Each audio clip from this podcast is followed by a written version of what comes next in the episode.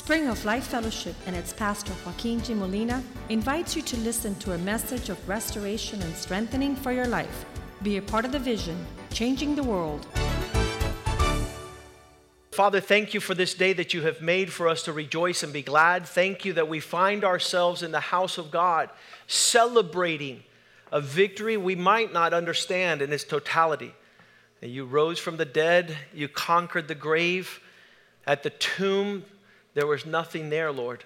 And Father, while we as Christians are, are, are not celebrating at the level of the victory that you have obtained for us. Today, we want to inquire to these matters and to see into them a little bit clearer and find out what is there in it in regards to our responsibility to respond and to be able to acknowledge and to be able to live in a manner which honors that resurrection. We pray that the life of God would be imparted to our bodies, that we might raise from our dead ways of living and, and just subsisting and trying to get another high, another level of, of joy, when in your presence there's uh, fullness of joy, Father God, fullness of gladness. So let us come into that life. Let us, let us breathe it uh, in, in, included with the oxygen that with which we breathe this morning. We pray, Father God, that you open our eyes and that we might see the things that have been spoken of and have been revealed through your scripture, Lord. We pray that this word would not return void, Lord, that every person that hears this message will be able to rise and be filled with the spirit of life in Christ Jesus. Bless and prosper your word as a good seed in good hearts, that your word would be a bread of life, that man not live by bread alone, but by every word that proceeds from your mouth, that it would be a lamp unto our feet, that it would be a double edged sword that would pierce our hearts and allow us to respond adequately. In Jesus' name we believe and we pray. Amen and amen. In Luke chapter 24, verse 1, I just want to uh, talk about these episodes of how it was that this all started. And it all started the first day of the week, very early in the morning. And it started by a group of women that were going over to the tomb. Now, if you have issues with women, you can say, Thank God for women. Because if it were for the men, we would have never known that Jesus raised from the dead. The men were scared. The men apparently did not get up early in the morning. The women did. And they, certain women, went with them and came to the tomb. And their, their concept was we're going to do what we do for dead people. We're going to bring spices which are prepared for the body to keep the body in a place of, of non corruption. They, they, they, they had certain customs to, to preserve the body with these spices. And I want to tell you that uh, certain of these women still exist today. These are the women that they wake up early and they come to the house of God and they vacuum and they preserve this place. How many, how many feel that there's a cleanness about this sanctuary? It doesn't happen alone. Let's give a big hand to the women, amen? You know who they are? They're women who love the Lord. Amen. They're women who love the Lord. If, if um, it's super powerful that these women show up to the tomb in verse 2, and the Bible says they found the stone rolled away from the tomb. So that means somebody was messing with Jesus' burial plot. Somebody had, had rolled this uh, stone away from the tomb. Verse 3 says, They went in. I, I don't, I don't, I, I, wouldn't have gone in, I don't think. Um, just historically in my life, I avoid cemeteries. How many are like me? Uh, years ago, the Biltmore Hotel was closed down. It was a haunted house, and some friends would say, We're going to go. I said, I'm not going to go. And I stay away from places where dead bodies lie. Uh, Pastor Joey just went to do a funeral, right? and they invited him into Jackson Hospital into one of the rooms, and the patient was still there, just had passed away. And so he had to conduct a funeral service with the body there. I was like, You're brave, brother. And he says, Aren't you guys going to cover the? And they said, No, we just leave it like that. And George Gill was fainting. Stay away from the tomb. These women were brave. Not only did they go there, they went inside. And thank God they went inside because when they went inside, they did not find the body there. They did not find the body of the Lord Jesus.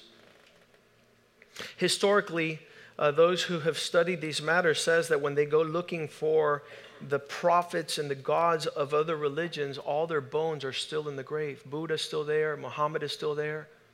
All these bones are still there, and Jesus is the only empty tomb. So the dilemma becomes obviously, where is Jesus? Verse 4 And it happened as they were greatly perplexed about this. They were like freaking out. How, many have ever been greatly perplexed? Freaking out, like, what? What's going on here? Something's not right. That behold, two men stood by them in shining garments these two men that appeared to them. They freaked out in verse 5. Then, as they were afraid and bowed their faces to the earth, please don't kill me, please don't kill me. The men asked the ladies, Why do you seek the living among the dead? It's really important. I, I think that this is the question that does away with religion. A lot of people tell me, Pastor Joaquin, you're really into religion. I said, No, I'm really into reality. Reality means that my life was a wreck before I started obeying and following and seeking Jesus with all my heart. I've done a lot of things in my life, but the single most incredible thing I've ever done was to follow Jesus. Jesus, Jesus, Jesus saturates my every thought every day. Everything in context and filtered through this. Otherwise, I might find myself seeking the living among the dead. I don't want to practice religion. I was writing with a young man. As I was a lawyer, I, I had many young people would come and they were intern at my law office and they would become legal interns. And I had the opportunity to talk to a really bright gentleman. This gentleman had graduated or was on his way to graduate from Harvard Law School, and he was writing with me to go to court. And he sit next to me as a paralegal, and he said to me, what is the difference from what you believe to what all other religions believe? What, what makes your religion better? Or what makes your faith better? Or what makes your, your seeking God better? And, and that's a very important question because it'll set the standard right here. And I said, um, the single most powerful element of the faith that we have, it's a regeneration that means um, no one has ever seen anything but degenerate. You grab a, a, a, a completely healthy individual and he becomes an alcoholic. But there's no faith in the world that could grab an alcoholic and make him a total, incredible world changer. Amen. Only Jesus can do that. Only Jesus has the power.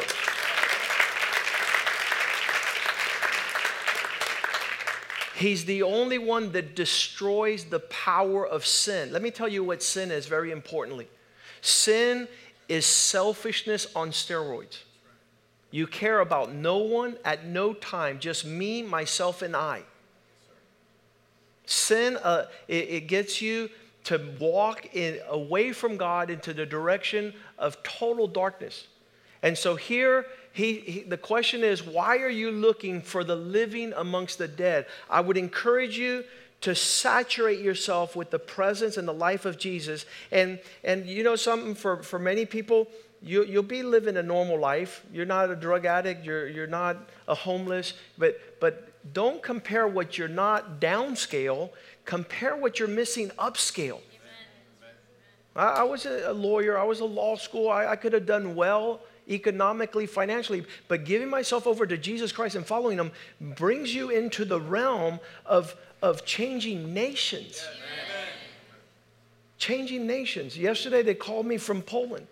Are you going to be back with us this year in September? We were there last year in October. A thousand men.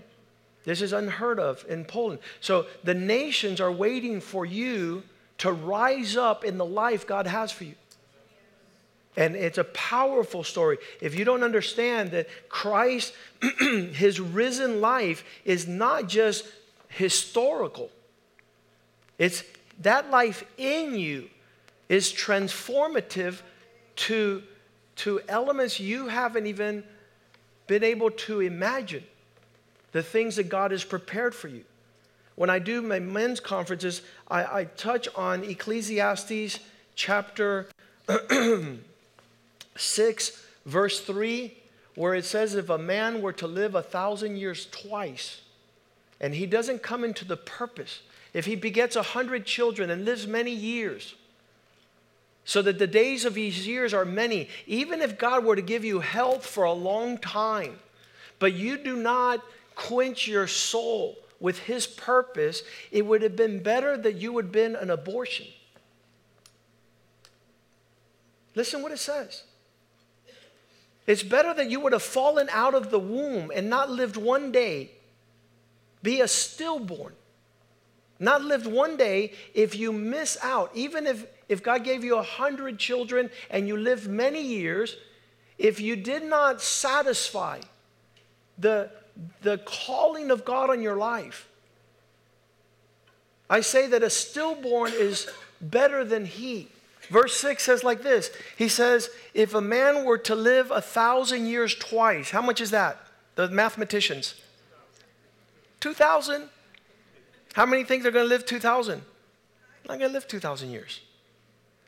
You might have 100 best, 120 if you're a champion. But if you live a thousand years twice, but you don't see God's goodness, what was life's purpose? A lot of you are asking that question. What is life's purpose? Give yourself to God, and in Christ, your life is hidden, the Bible says. The purpose of God for your life is hidden in Christ. We don't understand it, it flies over our head. Wellington Boone would say, I'm way ahead of you. You missed it. Your life in the purpose of God is so large, you wouldn't believe it. 1 Corinthians 2 9 says, things that your eyes have never seen. You've never even seen it. Things your ears have never heard, nor has it entered into the heart of man the things God prepared for those who love him. Amen. Those who just give themselves entirely to him, he puts you on a course of life. So that's why the angels were saying, Why are you trying to find amongst dead things the living. Verse 6, Luke 24, verse 6. He is not here, but he is risen. He's not here. He's risen. Say, you, you got to say it with your mouth. Say, He's risen. He's risen. And then the neighbor says, Indeed, He's risen. He's risen. Say it. So I, I have this thing. He's risen not just because it's a historical account, he's risen, get ready. Get ready for what the consequences of this means. Remember how he spoke to you when he was still in Galilee? He, he, he mentions to them, hey, don't you remember all the while he's saying, on the third day I must rise again? They didn't understand what that meant. They had no clue. He's risen. Remember how he spoke to you. Verse 7 saying, The Son of Man must be delivered into the hands of sinful men. He must be crucified, and three days later, he would rise again. And verse 8 says, Hmm, they remembered his words. Hmm, yeah, that sounds familiar. I think he said something like that. John chapter 20, verse 1 says, Early Sunday morning, while it was still dark, for those of you that don't know what early means, before the sun comes up, Mary Magdalene went to the tomb early while it was still dark and saw the stone had been taken away from the tomb. Verse 2. And she ran and found Simon Peter. She's like, I got to go get the disciples whom Jesus loved and to the other disciple whom Jesus loved, and said to them, Peter and John, they have taken away the Lord out of the tomb, and we do not know where they have laid him. So she thought it was like a gravedigger had removed him.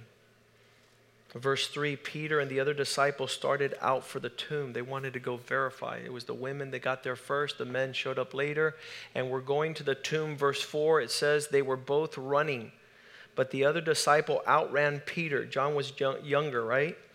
and reached the tomb first. And he, verse 5, he stooped, means you had to go down low, and looked inside and saw linen cloth lying there, yet he did not go in. I told you the men stay outside. We used to call them scaredy cats. Stayed outside.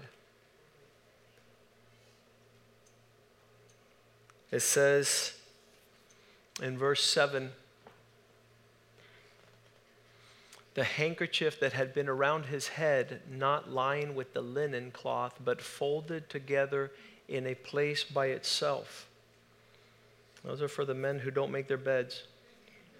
Jesus folds his linen covering. Verse 8 then the other disciple who came to the tomb first, John, went in also after they had been in there, and he saw what was happening and he believed. There's some people that see and don't believe. This man saw and it convinced him. Verse 9 For until then, they still hadn't understood the scriptures that said Jesus must rise from the dead. I want to talk about verse 9 real quickly because I really believe that many of us don't even understand a lot of the stuff that is written in the Bible. We consider it just theological, we consider it religious. Ask God, beg God that He might open your eyes, that you might be able to see the substantive meaning and purpose and provision behind all these things. They're not for us to just know. And the Bible says in verse 10 that after they saw all these things, they went home. They went home. They went, they went back. Um, let's go to verse 10. After they saw all these things, the disciples went away and to their homes. A lot of us are going to go home today. I hope that this won't be the end of it. Look what happens to a woman who sits there at the tomb and she's not going to go home. Verse 11 says that the Mary stood outside the tomb and she began to weep. Her, her, her experience with this resurrection was such that I'm not going home and forgetting about what the, what the Lord allowed me to hear today. She stayed there and she wept, and she, as she wept, stooped down, stooped down and looked into the tomb. Verse 12 there's an experience that she has. She saw two angels in white sitting, one at the head and the other at the feet, where the body of Jesus had been laid. She begins to have spiritual eyes into a spiritual world. Verse 13. And they said to her, Woman, why are you weeping? She said to them, Because they have taken away my Lord. I do not know where they have laid him. People who have had a loss like this could understand more than those of us who have not. Verse 15, she says they've taken the body. And Jesus said to her, Woman, why are you weeping? Whom are you seeking? And she, supposing to be the gardener, said to him, Sir, if you have carried away the body, tell me where you have laid him, and I will take, it, take him away. Verse 16 Jesus said to her, Mary, and she turned and said to him, Rabboni, which is to say, teacher. I really think that, that those people who press into God find a deeper sense of His reality. And the people that are superficial and they're like, ah, ah, they, they see that some people here think they're at a local building in Miami that has a gathering of a church called Spring of Life. But there's people here that have gathered with the body of Christ and they know the Spirit of God is here. And Jesus says, Where there's two or more gathered in my name, I will be there. They, they know a little bit deeper about God's reality. They sense a little bit deeper. Uh, many times, uh, the elder ladies that spend all day praying says, but Pastor, I saw an angel standing next to you. I was like, I didn't see him. But they, they're pressed farther in and they see the supernatural. The children see the supernatural. She was there seeing Jesus. She said to him, Teacher, verse 17. And, and Jesus said to her, Don't cling to me, for I have not yet ascended to the Father. You can't touch me yet. But go to my brethren and say to them, I am going up to my Father and your Father, and to my God and to your God. Verse 18 And Mary Magdalene went running, finding the disciples, and told them, I've seen the Lord. Then she gave him this message. This is supernatural. As supernatural as, as then Jesus goes looking for the disciples. Verse 19. He shows up where they are gathered. That same evening, now not the morning, but the evening, the doors were shut and the disciples were assembled together. This is now going to be episode um, episode two. First with Mary, he appears, and now he's uh, the doors were shut.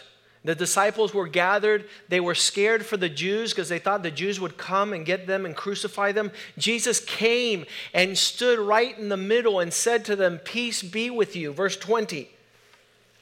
He appears to them. When he had said this, he showed them his hands and his side. How many would, would want to sit there and say, Lord, just show, I'll believe if you show me.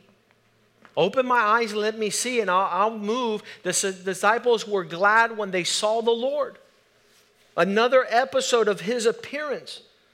And then, sure enough, he needs to appear to Thomas because Thomas is not there. In verse 21, Jesus said to them, Peace to you. As the Father has sent me, I also send you. Verse 22. And when he had said this, he breathed on them and said to them, Receive the Holy Spirit. The empowering of God's presence to you after the resurrection is the power of his Holy Spirit.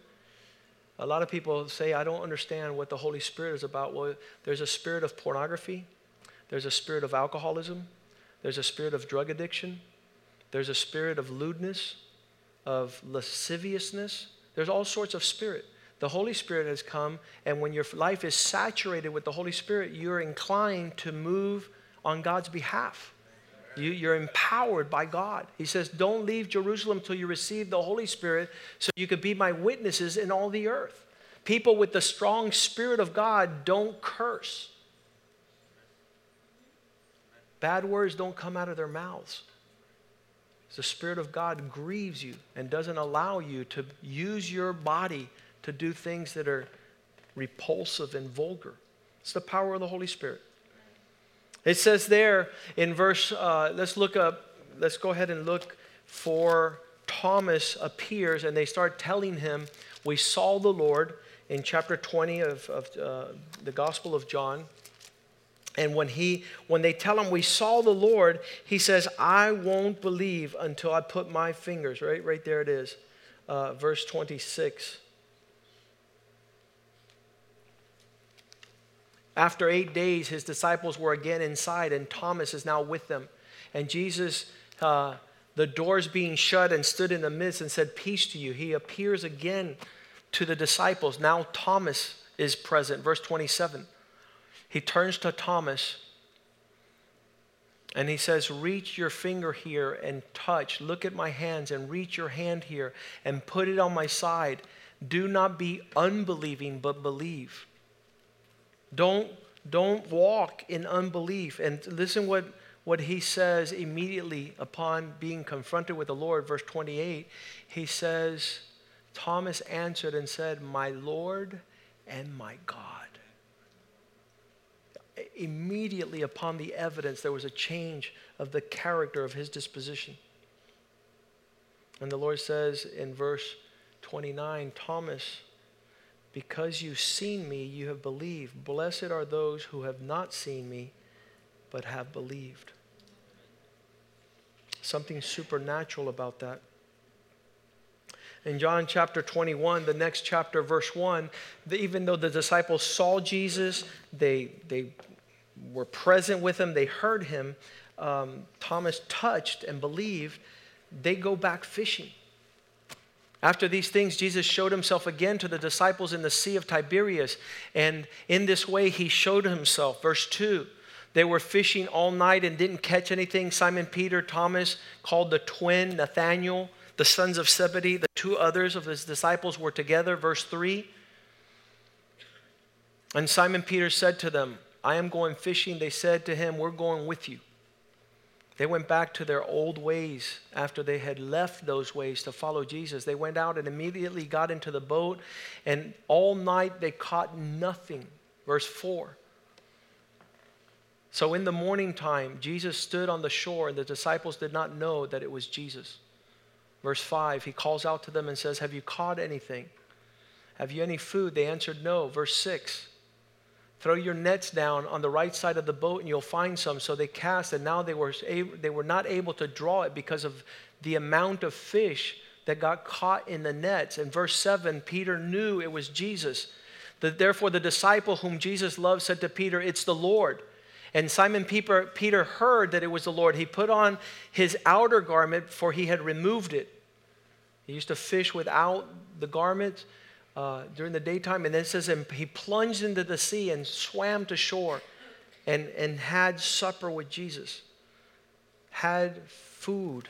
And so, all these episodes of Jesus appearing, if you go to 1 Corinthians 15, you'll see that, that Paul tells how many people Jesus appeared to 500 in all. 1 Corinthians 15 1. Moreover, brethren, I declare to you the gospel which I preached to you, which you've also received, and which you also stand.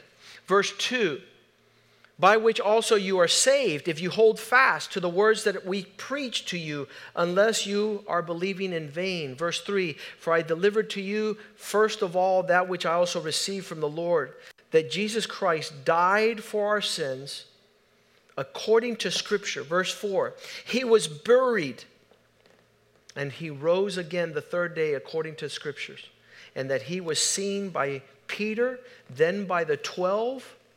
After that, he was seen by over 500 brethren. Verse 6 All of whom the greater part still are alive to this day when he's writing this letter. But some have fallen asleep, some have already um, gone on to heaven. Verse 7 After that, he was seen by James, then by all the apostles, then by all. Last of all, he was seen by me, Paul says, when he appeared to him on the road of Damascus as one born out of due time. What does this mean to us today? If Jesus had not risen from the dead, we would have no responsibility. You could go on um, in 1 Corinthians 15 14, it says, If he had not risen, then our preaching is in vain. If he's not a, a, a real living God, then we, we are talking this morning empty words, and our faith is empty. But if he has risen from the dead, Romans 8 11 says that the power that rose Jesus from the dead, if it dwells in you, you also will rise from the dead. You also will be lifted up out of the corruption.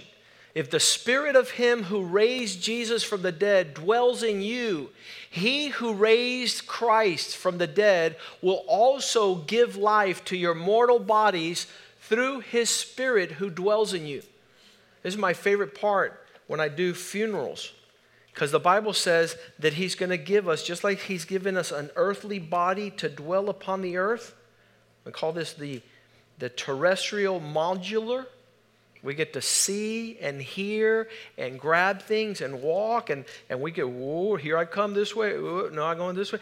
We get to use this body on an earthly realm where we're going after we die needs to take on, the Bible says, immortality. I, I want you to hear this verse, and I'm closing out now. Here it is 1 Corinthians, super important. 15 54. This is my favorite part of the resurrection story. That's why the Easter Bunny has no room here. There's no eggs here. This is the real deal. Here goes. So when this corruptible, this thing that perishes. How many are getting a little bit older and you can see I used to have a lot of hair. I used to see right. I used to hear right. This thing is starting to fall apart. As this thing is falling apart, it has to put on incorruption. And this thing that's going to die has to put on immortality. It doesn't matter who you are sitting in this presence today, your exterior is like drooping with every year. And guess what? This mortal presence has to put on immortality. Then shall be brought to pass this declaration, this saying death is swallowed up in victory. That means Jesus wins. That means his spirit raises you. Raises you. So, those of us that have had an experience with this begin to ponder into these affairs a little bit deeper. Philippians 3:10, Paul says, "I want to know Jesus and tap into the power of his resurrection. I want to know him. What, what, I just have a question. What would be the power of his resurrection into your marriage? Man, watch out. When the life of Christ is present, listen to me, your marriage goes to another level by far. A lot of the broken families that have come into this church, they're on honeymoon mode. I'm sorry to tell you. I'm not sorry to tell you. Honeymoon mode. It's like, when was our honeymoon, honey? It's now. The power of resurrection, the power of raising up. He says, I want to be acquainted with his sufferings.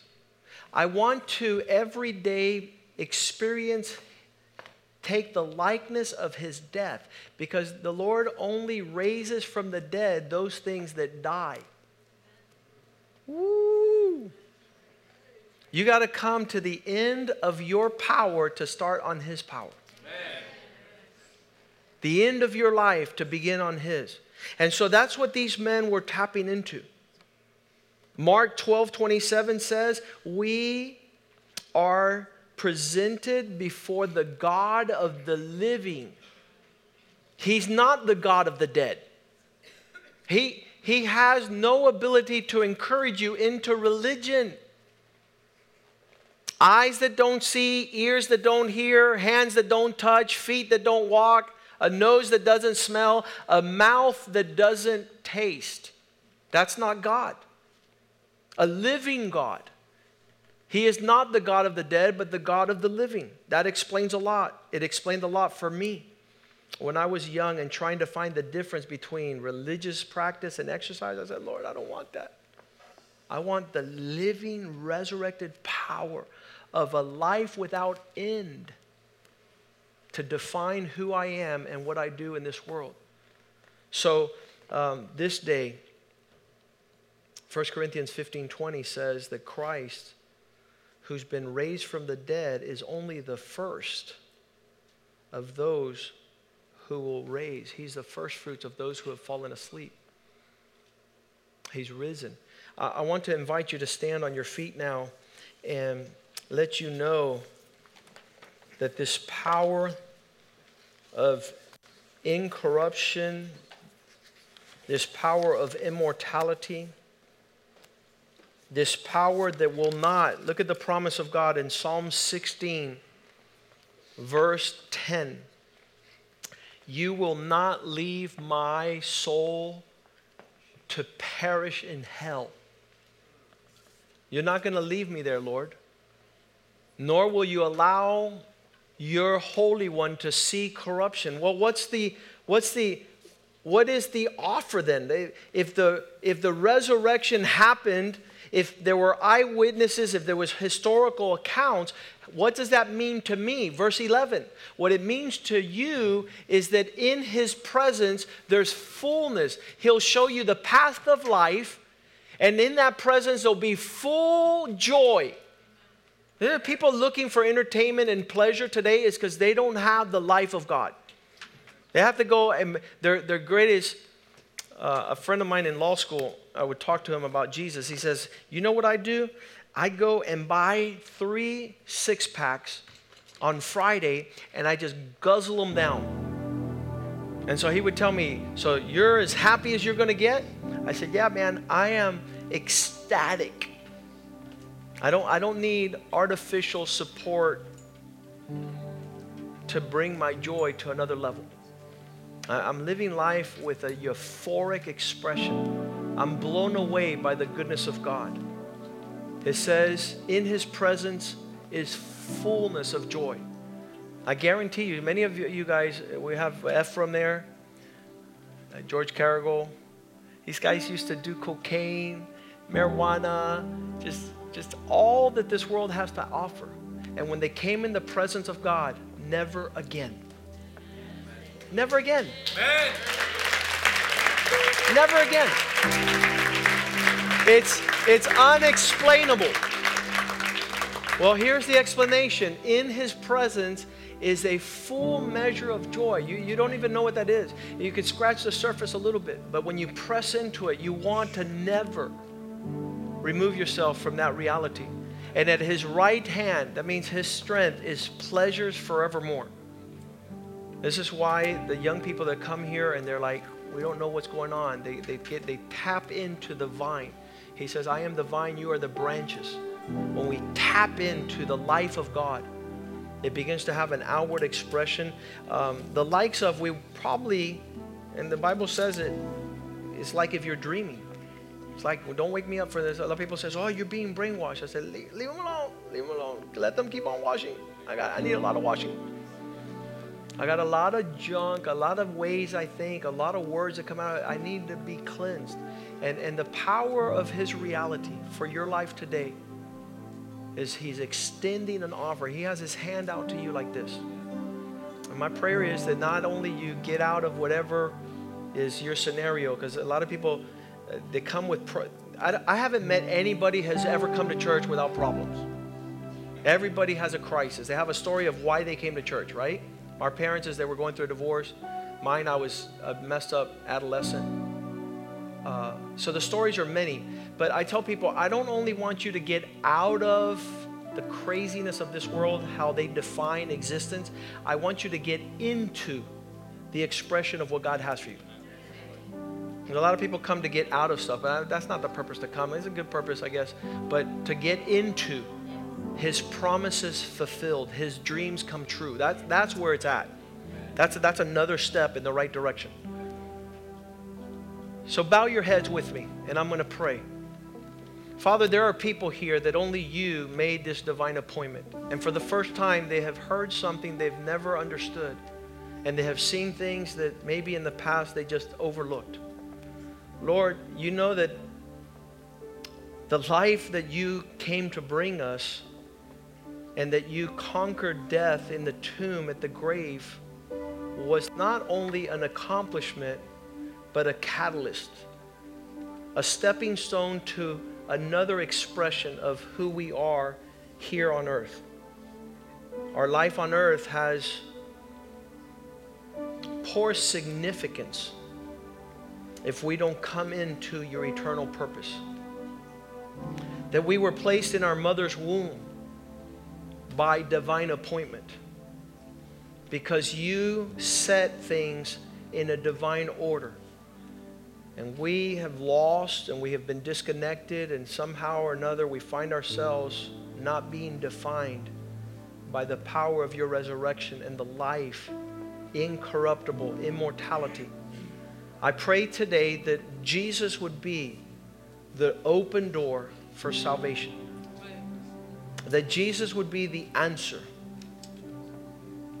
Through each person here this morning, there's hundreds of thousands of people that can witness your life in them as vessels of honor, as instruments of righteousness, as vessels, Lord, to be used for your glory. I pray that there would be salvation coming into the homes, that the power of the resurrection would come into the men that are here, the women that are here, the marriages that are represented, the families that are here, Lord. That they not be defined by the mundane and the ordinary, but the supernatural and the extraordinary. I pray that the Spirit of God would come with the fullness of the life of God and breathe upon every person, every family that is here. Father, I rebuke Satan, the power of death that reigns over all the earth upon those people that are living in selfishness. I rebuke Satan and his weapons that they not prosper against these your own children. I pray that they would be set free and that they would enter into the promised land, the land of your promises fulfilled and dreams come true. I pray for thirst for righteousness, for a hunger for God, for a desire to know Him and the power of His resurrection. That we not be unbelievers like Thomas, Lord. Bring us into the believing crowd. Bring us into those who have touched Jesus and have been touched by Him. Bring them in to be the light of the world, the salt of the earth. I pray, Father God, for every church around the world. I pray for all those that will listen to the message of the resurrection of Jesus Christ. And that everyone who's within the sound of this gospel of Jesus Christ would be able to be won over for your glory and for your purpose. We give you thanks for what you have done this day, and we believe that you will do exceedingly abundantly above all we have prayed and asked. For it's in your wonderful name, Jesus, that we pray. And all the people say, Amen, Amen, and Amen. Greet one another in the love of the Lord. God bless you. Have a great day.